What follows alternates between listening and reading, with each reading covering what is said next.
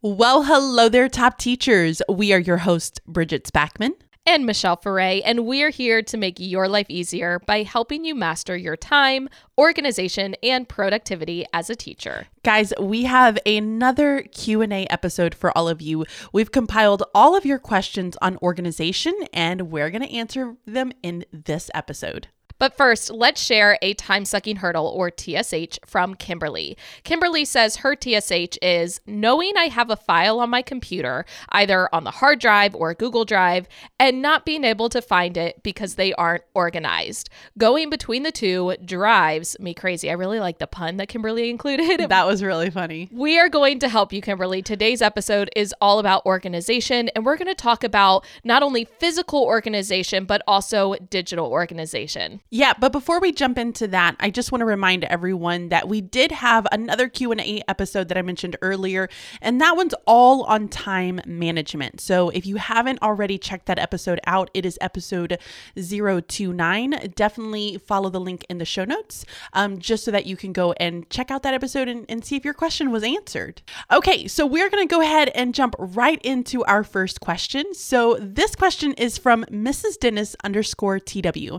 The question is what organization system do you have in your classroom that you are most proud of? Michelle, I'm curious. I think for me, it would be all of the bins that I have in my cabinets. This was a project that I started oh, probably my third year of teaching, I realized that I really needed to maximize my cabinet space. So I went to pretty much every Big Lots and dollar store and Home Depot that was near me and bought up all of their Sterilite latch bins.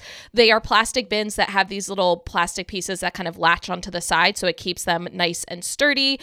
And I remember I bought a ton of them and I put them all in front of our like opening door to our apartment and I took a picture and then Billy was at work and he saw it and he's like, um, am I going to be able to come home because there is a wall of bins like blocking my entry into our apartment. but once I had all of that in place, when I had to move classrooms, it made it super easy. They've held up for years and years and years and it just it makes me so happy every time I look at them. What about you, Bridget? Yeah, I think the biggest one for me is going to be my 43 folder system. Y'all, I love this folder system. Like, it is probably my holy grail out of all of the organization systems that I have in my classroom. It's one that really has helped me stay so organized um, and not have a clutter on my desk or, you know, in the random corners inside of my classroom. So, hands down, 43 folder system all the way. Yeah, I do love your folder 43 folder system. Yeah. Uh, our next question comes from S. Johnson912. How long has it taken each of you to find the organizational style that fits your needs best? I mean, have I found the organizational system that fits my needs best?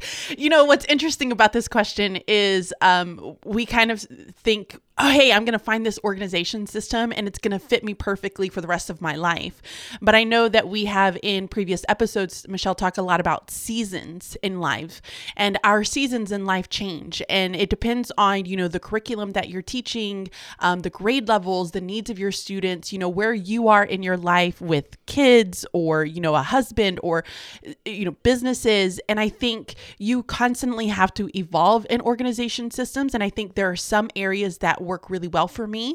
Um, I know some of the things that work great are like my project, what the things that we preach. It's just planning out projects, it's using a power list, it's chunking times in the day. And that really benefits me um, as a mom and as a teacher and as a businesswoman.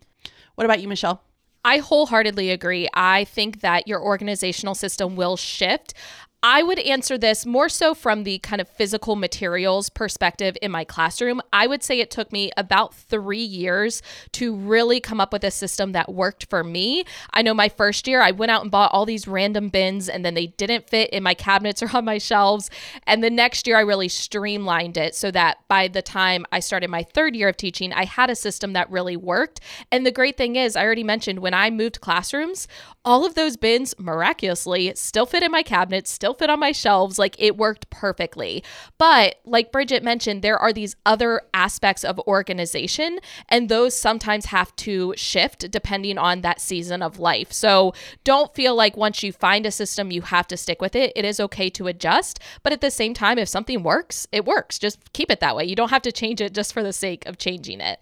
Yeah, and just to add one more thing, um, I feel like for me, uh, and I know I think I actually mentioned this to you a little while back.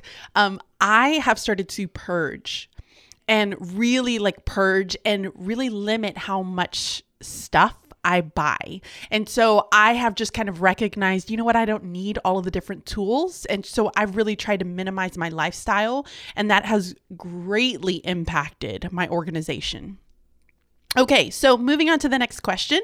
Um, how this one is from actually Lola Dasher, my girl Lola. She always comes to all of my lives. I love her.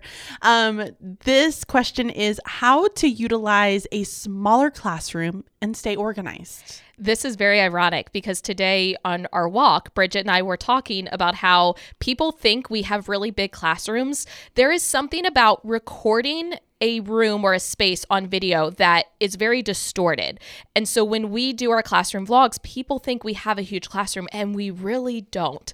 Especially, I know I have anywhere between 30 and 35 students in my class, and you put all those desks in there, that space gets small pretty quickly. So I would say my best tips are to maximize the space that you do have. So I'm thinking about in your cabinets, make sure that the bins that you have take up a majority of the space and you would want to utilize bins that have lids so that you can stack them on top of each other and make sure you're getting all of the space on those shelves and then get creative with your space. I'm thinking about personally I have border and things that I need to store. So I take a command hook and put it on the side of a cabinet and I connect a little binder clip onto the border and hang it there. Like use every little bit of space that you have and get creative. It doesn't have to be your typical way of organizing it. I know I've taken PVC pipe and I've used that to store all of my like rulers and meter sticks and things upright so that I can maximize that space. What about you, Bridget?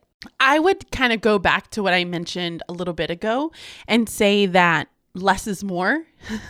you, I, I, think you really just kind of have to recognize, all right, I don't really have a huge space, so I need to not have as much stuff.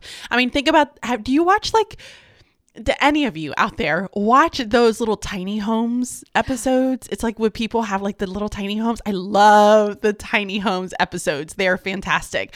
But it really does make you think that, oh my gosh, these people are living in such little bitty homes. How do they make it work? Like, how do, are they able to really find the space? And it's because they're utilizing every square inch, but they're being really smart about it. Um, not to a point where it looks cluttered, but more so you have multiple functions for one little area. And so you have to kind of think of your classroom in that sense as well and, and try to find furniture that's going to have multi multi functions. Um, and at the end of the day, you have to really ask yourself, do I really need all this stuff? Like, is it really valuable? Is it really meaningful? Is it purposeful in my classroom? And if the answer is no, you just need to get rid of it.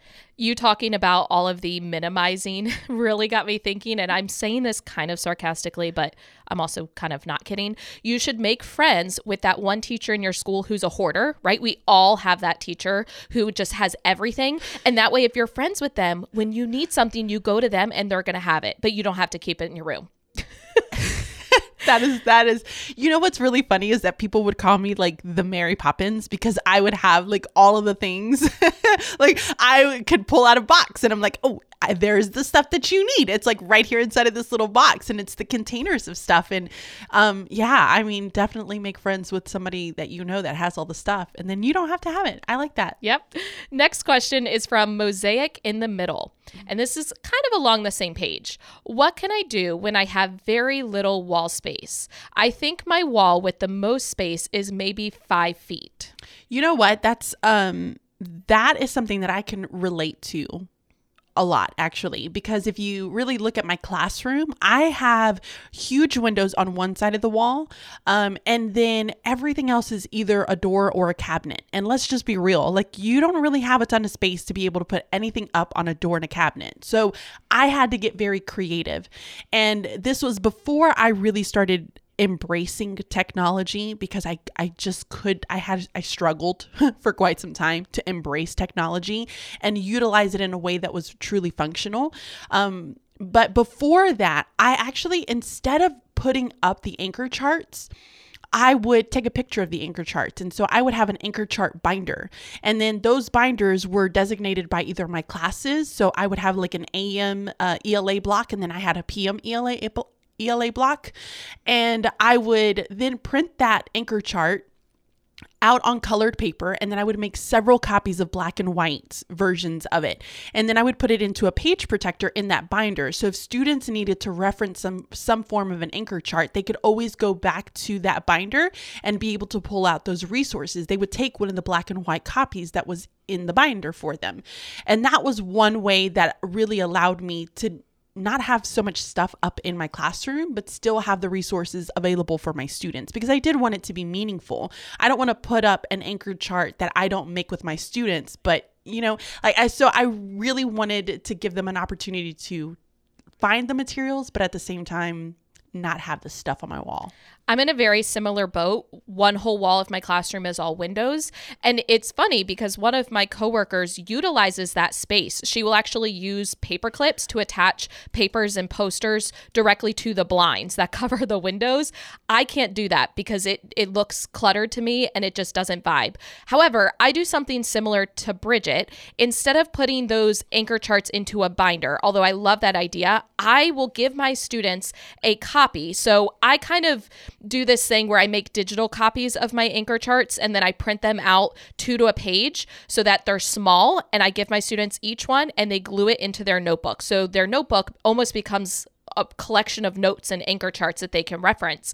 I also have seen teachers use these plastic frames that come from IKEA. It's like a white rectangle, and you can take out the plastic pieces in the middle. Bridget's nodding. I yeah, think she knows what I'm talking I have about. Those, yeah, I definitely have those in my classroom. Yeah, so you can take those, take the plastic pieces out of the middle, and then use book rings and create almost like mini anchor charts for each table. And on the book rings, you can have the anchor charts so you can flip through them, and that way students can clearly see them. They're accessible, but they're not taking up a lot of wall space. Yeah, I like that idea. All right, the next question is from Ashley.zundel86. Oh, I hope I said that right.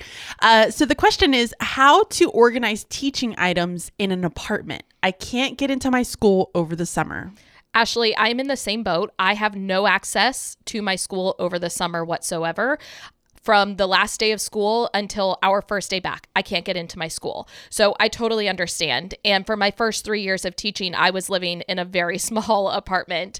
Now, I will say, when I lived in that apartment, there were some spaces that you could like rent. They were like closets almost out in the main apartment area, and you could rent them as basically extra storage. And so my fiance and I actually rented one so I could put some of my materials for teaching out there. But again, I know not everyone has option. I think this goes back to what Bridget was saying before, really minimizing what you have. I know when I moved and I switched from second grade to fourth grade, for the first year and a half, I held on to all of my second grade stuff. And I said, but what if I go back to second grade? And since then, I've gotten rid of it because the reality is, even if I did change grade levels again, which is bound to happen, I would end up wanting new things or the curriculum materials are going to change. There's no need for me to keep these materials. I will say the one thing I keep and don't get rid of are books, but I have a bin and I, you know, that way that bin it doesn't look messy and I can just store it away wherever I have little bits of space and that way I can hold on to the materials but it doesn't look too cluttered. Yeah, I like that idea. I will tell you to find a cart and just kind of put your items in that cart. I personally really like the IKEA carts, or I think Target has them now, even Michael's. I feel like everywhere you go, you can find those three tiered carts. Uh, find a cart and kind of organize your items within that cart. If it doesn't fit in the cart, then it needs to go somewhere else. But another really good idea is that if you are like me and you can't get in over the summer, but you like to collect things and like maybe you find something you think, oh, this is something I really want to have in my classroom, maybe a book or manipulative or whatever it is have either like one of those, they're like the carts that have the wheels, but then it has like the little handle that you can travel back and forth with, um, or a box, a Sterilite box, and have it inside of maybe your garage or find it in a closet and just kind of place everything that you collect over the summer into that box so that you don't forget it when you go back into your classroom. And it doesn't clutter up your home. I love those ideas. I'm actually using the cart right now for my like virtual teaching setup that I have mm-hmm. for the fall. And I am using one of those big reusable grocery bags to house all of the stuff that I get that I will eventually take back into my classroom. The next question is from Pencils and Magic Wands, our friend Marielle. We love her. Hey, girl. She asks any tips on how to get started with organizing in the middle of feeling overwhelmed to do it?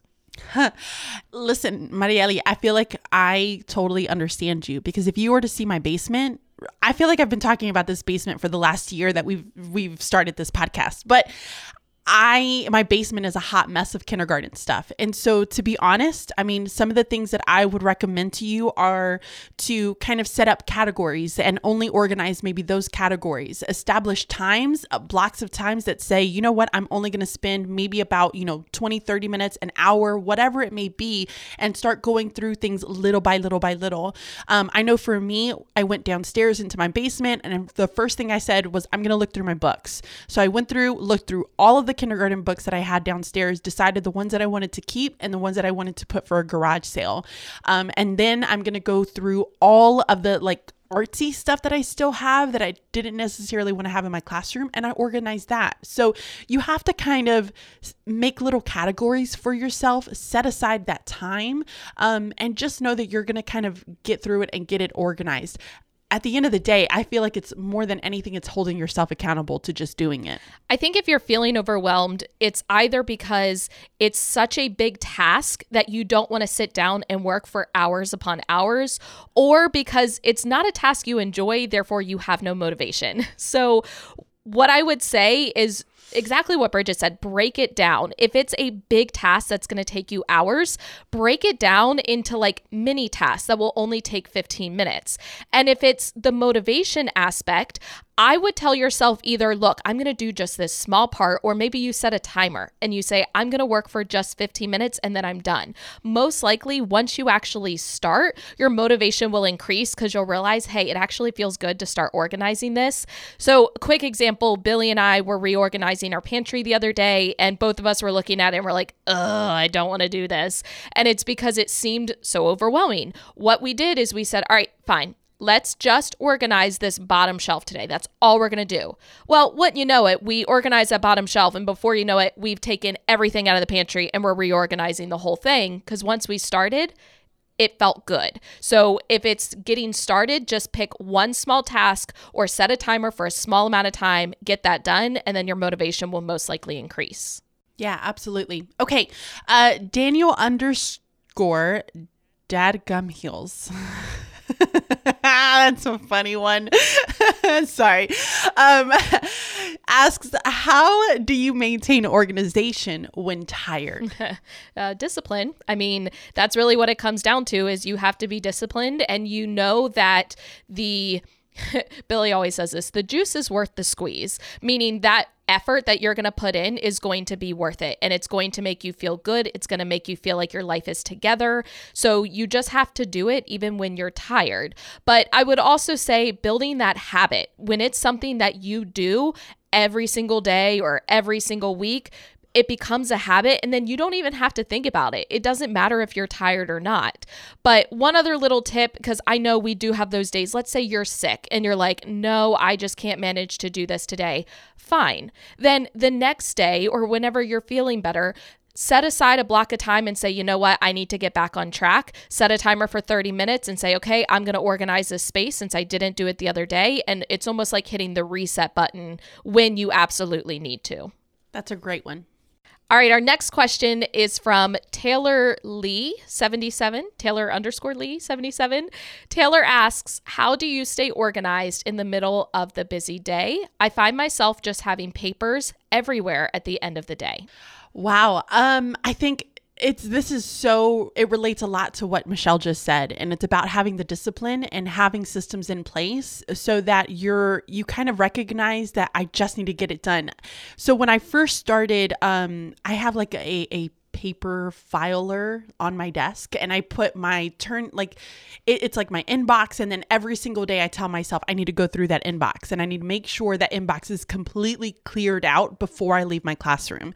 And I remember that there would be times I'm literally like packing up, putting my backpack on, and then I look over and I'm like, dang it.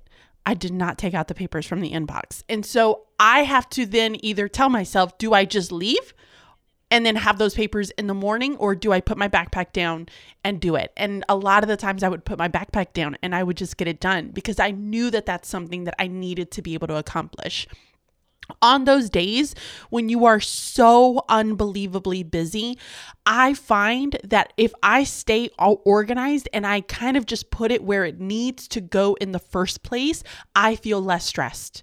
My busy day doesn't become a ball of stress where I'm just anxious and overwhelmed. It's I feel like I've really like banged out the day and I've really handled it really well. I think you hit the nail on the head. I was going to say make sure you have a place for everything because if you have a place, you're going to automatically put the paper where it needs to go rather than letting it pile up on your desk. And if you find yourself constantly with papers on your desk, ask yourself, okay, what kind of papers are these? Can I create a location for them? I know personally when I switched districts, one of the changes I had to make was create creating a space for papers my students wanted to redo. My old district did not have a redo policy, but with my new re- with my new district, our students can redo up to three assignments per subject area per marking period. So I have students oftentimes giving me papers that they want to redo, and I would just let them pile up on my desk because I didn't have a spot for them. So I actually ended up getting a bin, labeling it redo papers, and then anytime a student handed me one, I could put it right there on the stack. My other tip I would add is to have your students help you. Little tasks that your students can do will help take a lot off off of your plate. I'm thinking about when my students turn in all their papers to the turn in bin. I would actually recruit a student to put them in alphabetical order, binder clip them, and then put them in my grade drawer. And that little task, which the students love to do, ended up saving me so much time so that at the end of the day, when I was ready to leave, my turn in bins were empty and the papers were already organized in my grade drawer. So, our next question is going to be from our kitchen. I'm assuming that's how I say it. I think I got it right. So the question is what is a good way to keep up with the flow of papers in and out? Okay, I kind of just answered this one. I would say having a place for everything. Have a place for your students to turn in their papers. And that might be one bin or it might be multiple bins. I teach multiple blocks of students, so I have a separate bin for each block of students. And I mentioned binder clips. I have it color coded. So the color of the bin matches the color of the binder clip. And it makes it really easy for me to know who those papers belong to. And then I mentioned having drawers. So I have weekly drawers, so one for each day of the week. So I have a Wednesday drawer, Tuesday drawer, Wednesday, so on. I think I just repeated the days. I don't know what I said, but regardless, you get the point. And then I also have a copy drawer for any papers that need to have copies made. I have a file drawer for papers that need to be filed. I have my grade drawer for papers that need to be graded. I have my box where students turn in papers that need to go to the office. I have a box for those redo papers. Like I create a spot to put everything. So I would just say make a list of all of those different categories of papers that you're getting, have a spot to be able to put them, and then create a system for keeping those papers going in and out. So, like I said, have a student help you get all of those papers that have been turned in and move them to your grade drawer. Or once you've graded them, have a spot to be able to put them so that they can get handed back. Create that system that's going to work for you based on the papers that you have. Yeah, and just to kind of add to that, I feel like right now is a time where so many districts and counties out there are going digital. Um, a lot of places are starting to get one to one devices just with the pandemic and just making sure that the, every kid has a device in their hands if something was to happen and we were to have to go back home again. So now is a better time than ever than just to learn how to go digital with so many things. You know, meeting notes, take pictures of them, put them up on, you know, a notes app, whatever it might be, try to figure out how you can make it into a digital copy versus having the actual, you know, physical paper piece. But one of the things that I would tell you is to have an inbox. One simple inbox um, is something that I have to have. And all it is, is is a spot for me to put all the papers that I have to file through and really just kind of determine what do I need to do with it? What's the next action step for that paper? Um, I don't necessarily have a ton of papers that I grade or, you know, that I'm physically kind of going through because a lot of my things are online. So the papers that I do have are typically papers that I either need to sign put down as reference put into a kid's you know either cumulative folder or they're just personal folders. Uh, and then i just kind of call it a day. And i do that at the end of every single day and to make sure that i'm completely organized for the next day I love that. Now, this next question might be repetitive, but we can just add to it if needed. This question is from our elementary days. How do you organize copies for the week slash weeks out? 43 folder system. It is phenomenal. Um, y'all, I feel like I tried everything. I tried to have like the days of the week, the Monday, Tuesday, Wednesday, Thursday, Friday. I tried to have the like the the drawers that people would use that you can buy for the Monday through Friday, and that just didn't work for me personally because I also like to plan out for multiple weeks in advance. I've done that since kindergarten, and a lot of the times I would find resources that I would really like, and it's like I would stick it in the bin, but then it would get lost under all the other papers that I felt like I had. So, with a 43 folder system, I'll explain it really quick. It's essentially hanging file folders that you would have into some side, some form of a um, a drawer system you would have 43 folders. You would have 12 folders that would have Monday or January, February, uh, March, April, one for each month of the year. And then you would have 31 folders labeled 1 to 31 for 31 possible days that could happen in every single month. And so what you do is you have the current month folder up front, and then you have the days for that month behind it. And so as you go through the month, you take the folder out, you will, you know, kind of process any of the stuff that that's inside of it, but then you place that folder behind February. Okay. So that way you constantly have an entire month that you're able to plan for um, versus only being able to plan for one or two weeks out. So it's, it has absolutely changed my life. So I do use those daily drawers that Bridget mentioned didn't work for her, and that's fine. Personally, I hate filing cabinets and file drawers. I cannot stand them. So I like drawers. I love me a good drawer. So what I do, I mentioned I have a drawer for each day of the week, so Monday through Friday. And then I used to have an extra drawer that was like next week copies, but I felt like that drawer was getting too full because it was holding 5 days worth of materials. So what I started doing this past year when I, for once, had my life together and actually started planning far in advance is I would have whatever papers I was using for that current week on the top.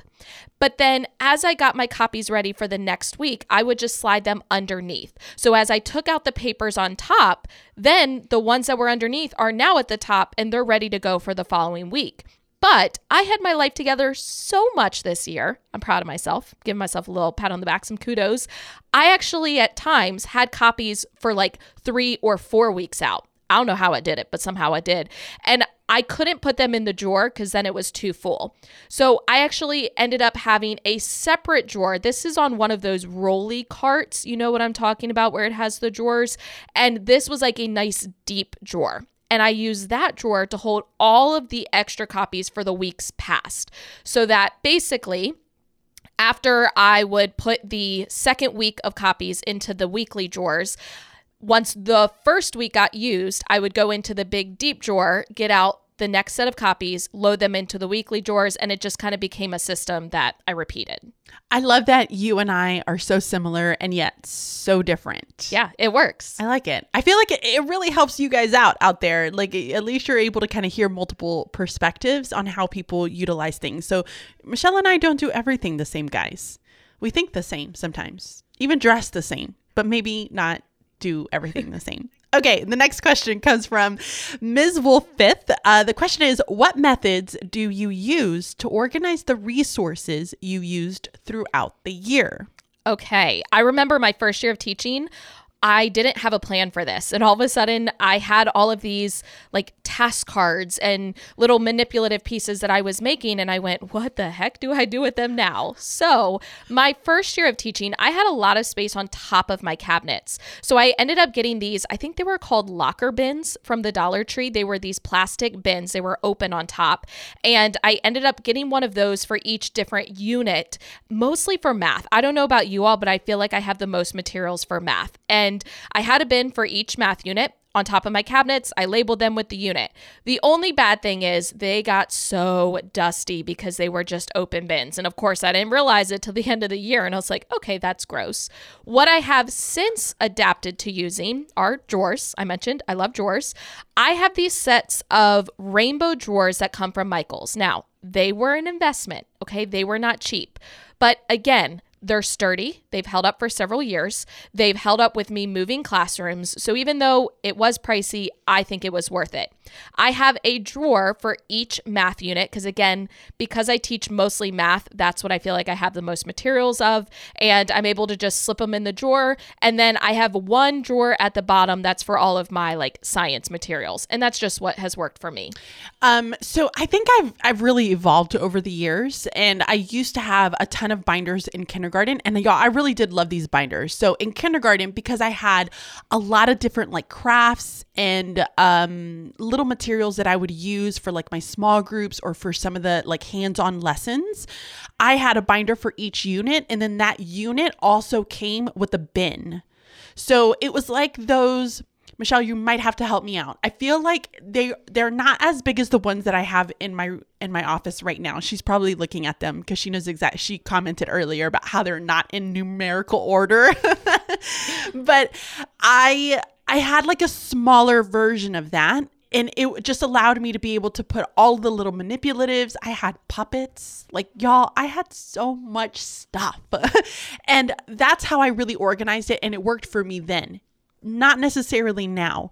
Um, so now what I do is all my math stuff is actually organized online. Um, so I have it all digital and it's based off of the unit. So I have them in unit folders and then in lesson and skill folders.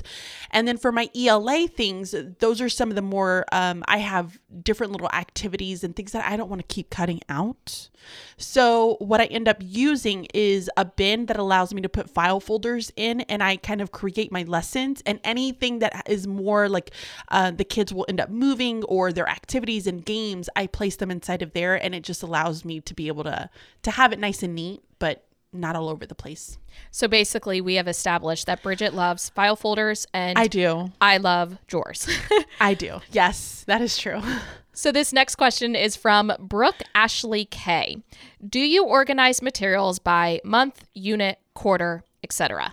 Well, I feel like I pretty much answered that in the last one because in kindergarten it was all based on unit, um, and I felt like my unit was actually by my month. so I would have, um, and there were probably some more towards the spring where it was a little bit more broken up, um, but I would base it off of the unit. So we would have um, like our January unit was all about weather, and so we did all of the weather activities there. Um, now what I will typically do is still by unit. So I will have my reading and my math are all done by units. And same thing with my science and social studies. I kind of have them based off of just the unit itself. And then I have all of the standards that are listed with the materials behind it. Um, I really, really love this. And I recommend this to anyone out there that is kind of planning for activities or books or resources, whatever it may be. Grab a sheet of paper at at the beginning of this unit if it's the first time you're teaching it or you've taught it multiple times, but you never remember where you get anything. Grab a piece of paper and write down the list of activities, the list of books, the list of websites, resources for that unit, and put it right in the front of a binder, or if you have it digitally, just somewhere where you know to access it every year. Then that way you're not having to recreate the wheel when you go back to teach that unit again next year. I love that. So I personally organize most of my materials by unit. I mentioned our math curriculum has units, and so that's how I organize the materials. But I will say, I also have these page protectors with all of my I can statements, and those I organize by quarter. So I have all of my quarter one math I can, I can statements, all my quarter two math I can statements, and so on. So it really depends on what I'm organizing. For me, my curriculum, it makes sense for me to organize it by unit because that's how the curriculum is organized. But for other things, it might make sense to do it by the quarter or the month. The real answer is there's not a right or wrong way to do it, it's just whatever works for you. The next question is from Mrs. Foglesong. I hope I said that right. Why am I getting all the ones that I feel like I am constantly saying that with? Guys, I really do apologize if I don't say your names correctly. Those are really important to me, but it is sometimes pretty challenging to, to read them. Um, so the next question is How do you organize turned in work and work that you need to grade? Michelle is the queen at this take it over. Yeah, I feel like I've already somewhat explained this, but I'll do the brief overview. So, my students are completing their assignments. Over by my classroom door, I have turn in bins. They are color coded based on my block. So, my block one students have one color, block two students have another color, and so on. Once they turn in their work there, I have a student who is responsible for going over to my desk where I have my color coded binder clips. They're in little mini drawers and they're labeled. So, like, I have block one binder clips, block two binder clips. They will take it and they will clip the papers after they put them in alphabetical order and they will put them into my grade drawer. From there, I will grade them. And if I'm not going to grade it that day or the next day, I will take a sticky note and put it on the stack of papers with the date I want to have it graded by after I grade it, which I usually go through and grade the papers first and then put them into my uh, online gradebook, I will take that stack of papers and put them in a different bin that's over by my door for graded work. That graded work will then get sorted into a file box. See, I do use files, Bridget. And the file box has basically a folder for every student and they're numbered so I can reuse them every year. I don't have to replace the student names. I will file them into that box and then those papers at the end of the week get stuffed into folders that my students take home. They're like their graded work folders and they have to get signed by parent and they bring the folder back and it all starts over again. what about you, Bridget? Uh, a lot of my things are going to be online. Um, so I don't necessarily have paper grades because we have to use our Schoology, that's our learner management system, um, because it allows parents to be able to see the grades. They are able to see what kids turn in when they turn it in, and they're able to see any feedback that I'm I'm giving to the students. So um, we are highly recommended to utilize Schoology for pretty much everything. And over the course of the last two or three years, I've done a really good job at transitioning to having everything online. So I don't necessarily um, have a system for that. The only thing I will say, and I guess this is a little bit of a system, is that I don't really like waiting for Schoology because I have 78 kiddos that I'm constantly looking at and they're all in within one course. Sometimes going in through the grade book is really hard to kind of uh, navigate because you're waiting for loading times and it's just such a pain. So, what I do instead is I actually have an Excel sheet um, and it's based off of unit. There goes the unit things again. Um, but it's based on unit. And so I will put the kids' names once they've gotten into that unit. Um, and I will kind of check off whether they've completed an assignment within that Excel sheet. Um, so that's kind of my way to just see who's turned things in, who hasn't turned things in. But I usually get things graded um, by Friday. So I always have to have all my grades completed and turned in by Friday so that parents can go into Schoology and look. I love that you gave the digital perspective on that. The next question comes from Kay Hello Kitty 16. That one I can pronounce. What are some systems that you have used to deal with homework turn in? So, you know what? I loved this system. This was not necessarily my system because I don't do homework. I have like a, a, a belief about homework and I don't typically, I don't do it. I'm sorry everybody has their own opinions on it um, and i just don't do it so here's kind of a system that i have always loved and if I was to do it, this would be the system that I would follow. And this is from my internship teacher. So this is a long time ago. I was in third grade, um, and I really liked the way that she did it. So what she would do is she would have a checklist for the week. So it would have all the kids' names on the left hand side, and then at the very top, it would have the day of the week. So Monday, Tuesday, Wednesday, Thursday, Friday, right? She would have it in a little box at the front of her room. Um, and then as kids would enter, they would come in and they would just put their homework in. And then she had a student be able to take all the papers out and they just kind of went through and marked off who who turned in homework and who still did not turn in homework.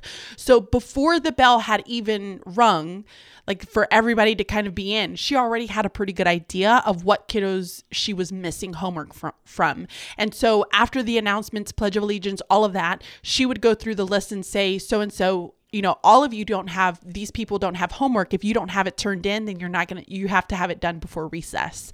Um, i really liked that because i felt like it was automatic here's who's done it and here who has not turned it in.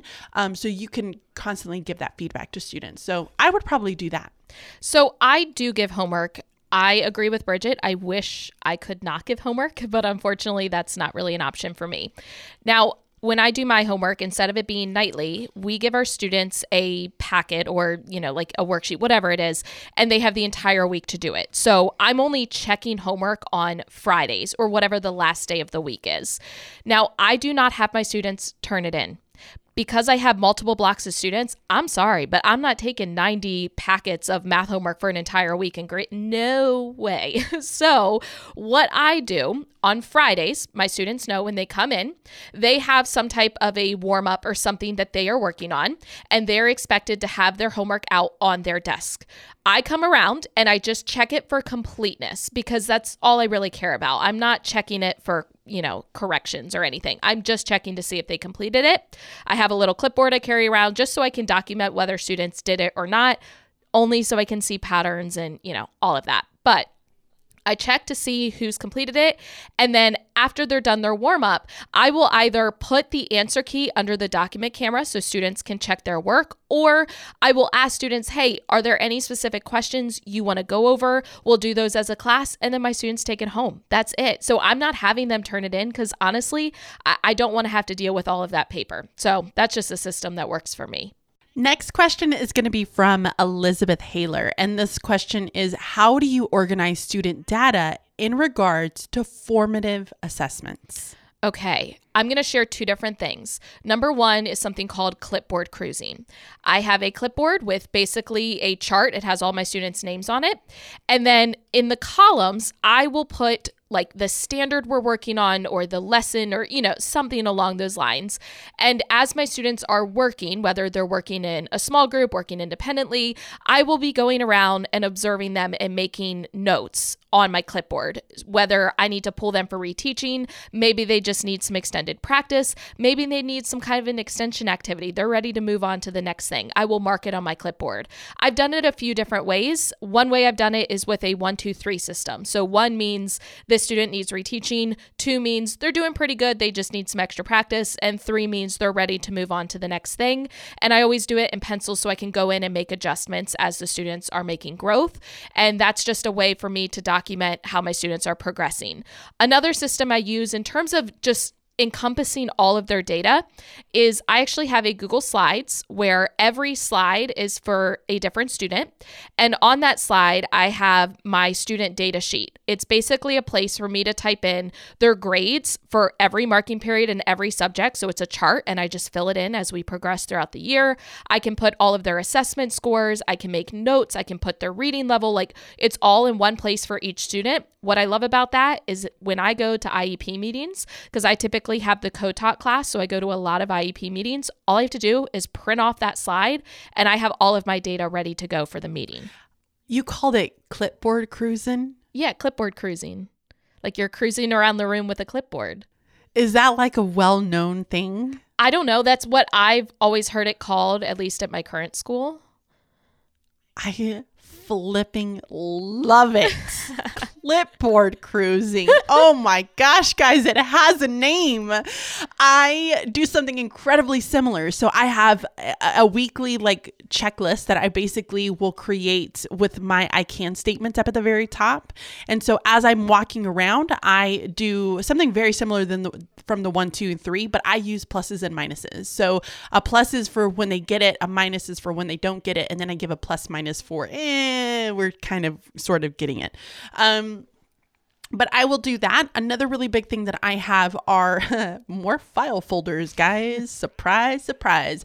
But every single one of my students will have a filed folder. I have blue for math, green for ELA.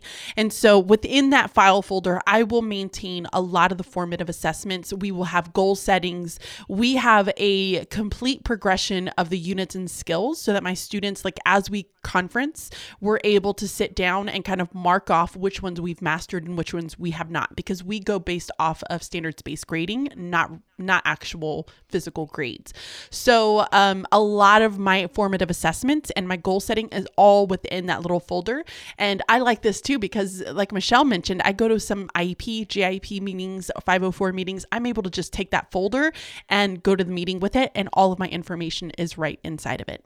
I love that. Now, I'm going to challenge us, Bridget, for these next few questions. We're going to try to go rapid fire. We're going to try to give a very brief answer because this podcast is getting long. so the next question is from N Hopkin one. What is the best way to organize holiday decor slash activities? Have your students make it and then send it home. I love that. you said rapid fire. no, I love that. Um, I have those big kind of Sterlite tubs that I keep, and I basically it's like here's all the stuff for the first half of the year. Here's all the stuff for the second half. I store it in a cabinet. That's it. Yeah, I don't keep any of that. Send it home. okay. So the next question is from Maddie Pizzuti. I need classroom library organization tips. Ready, set, go. Okay. I use a labeling system where every bin has a symbol on it on the label, and then that same symbol gets labeled onto the book. So that way, students are just matching those icons or those images. So the label on the book matches the label on the bin, and it makes it super easy for students to find what they need. I have it in my TPT store if you all are interested. Yeah, I have something very, very similar, except I organize by genre. So um, I teach everything through genres. And so I have mine organized with little color labels, and um, the color matches the genre. The kids know where to put it back. And it's really pretty much an unorganized hot mess, but the kids and I, we get it. So it's fine. Next question from Miss Lisa Jordan. How do you stay digitally organized? My files are all over the place. I feel like this fits in with our TSH. Yeah, I think really more than anything, you just need to sit down and just know that maybe it's on Mondays, on Wednesdays, Fridays, whatever it is, but you need to go through your digital files and make sure that you're getting those organized. Set up folders within folders, within folders, within folders. I think this goes back to what we were saying about your desk area or your papers. You need a place for everything, which in the digital world means you need a folder for every file so that you can easily go in and find it. I say start with those broad categories. So for me, I have a folder for every subject I teach. I have a folder for my school and a folder for my personal files. Within each of those, I break it down more. So for my curriculum, I break it down by unit. And for my like school files, I break it down by like field trips and forms and data and all that kind of stuff. And I just make files or folders within folders within folders so that there is a place for everything. I will say really fast that one of the biggest things that really helped me digitally is going to Google Drive and getting rid of my hard drives because when I kept my hard drives, I would have copies of different files all over the place and it was a hot mess and they were kind of renamed the same thing but not the same thing. It was it was horrible. So when I went Google Drive, it was the best thing ever. Um okay, the next question is from hell underscore Chris underscore, and it's how to organize things related to distance learning. All right. I agree with Bridget, first of all, that Google Drive is the way to go. So, when it comes to organizing things for distance learning, it's pretty much all digital files. So, I created a another folder within Google Drive for distance learning. Within that folder, I created a folder for every subject. Within those folders, I created folders by the week. And that's only because this spring we were kind of thrown into it and I was literally doing things week by week. But very similar system to what I use for all of my other folder or all of my other, yeah, files, folders. It's the same thing. I just created a new, like what I'm calling a base folder for distance learning and then created new folders within there. Yeah, I organized everything through units. So though that unit had a specific color, and so I would attach that color for the folder and for you know how you can add little dots to yes. documents and things like that. And like so I was able to add those labels to those documents so everything kind of just blended together and I knew exactly where to look. Next question is from E Callis74. Tips for organizing emails. Ooh, I like it. This one. Uh, zero. Go. You have to go email zero. You got to go inbox zero and completely create folders in your emails and organize all of your emails within that folder. So every single day, I would go through my inbox. I would process every single one of them, whether it was something that I needed to delete, something that I needed to uh, respond to. I would respond to it. Um, and if I was waiting for something, I would always move it over. So I have so many folders, fol- so many folders, but it helps to keep me organized. I'm always able to find the emails when I need it. Yep, same thing. Have a place for it, and that means have a folder. And if you have emails that are not fitting into any of your folders, create a new folder. Like, obviously, there's a category you haven't included, add to it so that everything has a place. And like Bridget said, try to keep that zero inbox, meaning you don't have any emails in your actual inbox. All right, last question. Man, this rapid fire was fun. We should do these more often. Fed120 says, you have videos or organized lists in Google Drive. How do you organize hard copies? So I strategically put this question at the bottom because Bridget and I don't really like hard copies. Listen, We don't. we both have had those years where we put everything into binders and then I think we completely regretted it afterward. I know I did that my first year of teaching and it was a waste of money, it was a waste of time. Now we both try to keep everything as digital as possible. And if it's a paper copy and I don't have it digital, I'm going to scan it and create it into a PDF and store it digitally because I don't want the papers. You actually can use the Notes app on your iPhone. I think you have to have the latest iOS, but you can actually insert an image. It will give you an option to scan a document. It will create it into a PDF and then you can put it into your drive. Now, I will say, the only binders I still have, because I don't have a filing cabinet at all, I only use binders. The only thing I have hard copies of are those copies of my I can statements, and that's only because I take it out of the binder and I display it on my board using hooks. Otherwise, I do not keep hard copies. So I agree with Michelle. If I try to go as paperless as possible when it comes to anything, but I do know that I have certain activities, games, little resources that I will use for some of my lessons. And those I mentioned a little while back that I will place it inside of a bin. It's a rather large bin. It's one of the ones that you can actually stick file folders inside of, and I will organize it all within there. Um, and it just makes it so much easier for me to go and grab those resources and then be able to put them back immediately. And it, they're kind of portable, so I can move them about my room without, you know, taking up too much space. So that is it. Those are all of your organization questions answered. In another couple of episodes, we're going to be answering all of your productivity questions. So make sure you have subscribed to our podcast. Also, check out our website and stay up to date because we have some very exciting things coming in the next few weeks. You're not going to want to miss it. And while you're on our website, make sure you submit your TSH. We're starting to get into back to school season. So we want to know what are your time sucking hurdles as we are starting back to school. And guys, don't forget to leave a review over on iTunes. It really does help us out and be able to get our podcast to other teachers so that we can be able to get into the ears of so many others and really help them out. So we would appreciate leaving a review. Um, and until next time, Be timely stay organized. and be productive. Bye bye. See ya.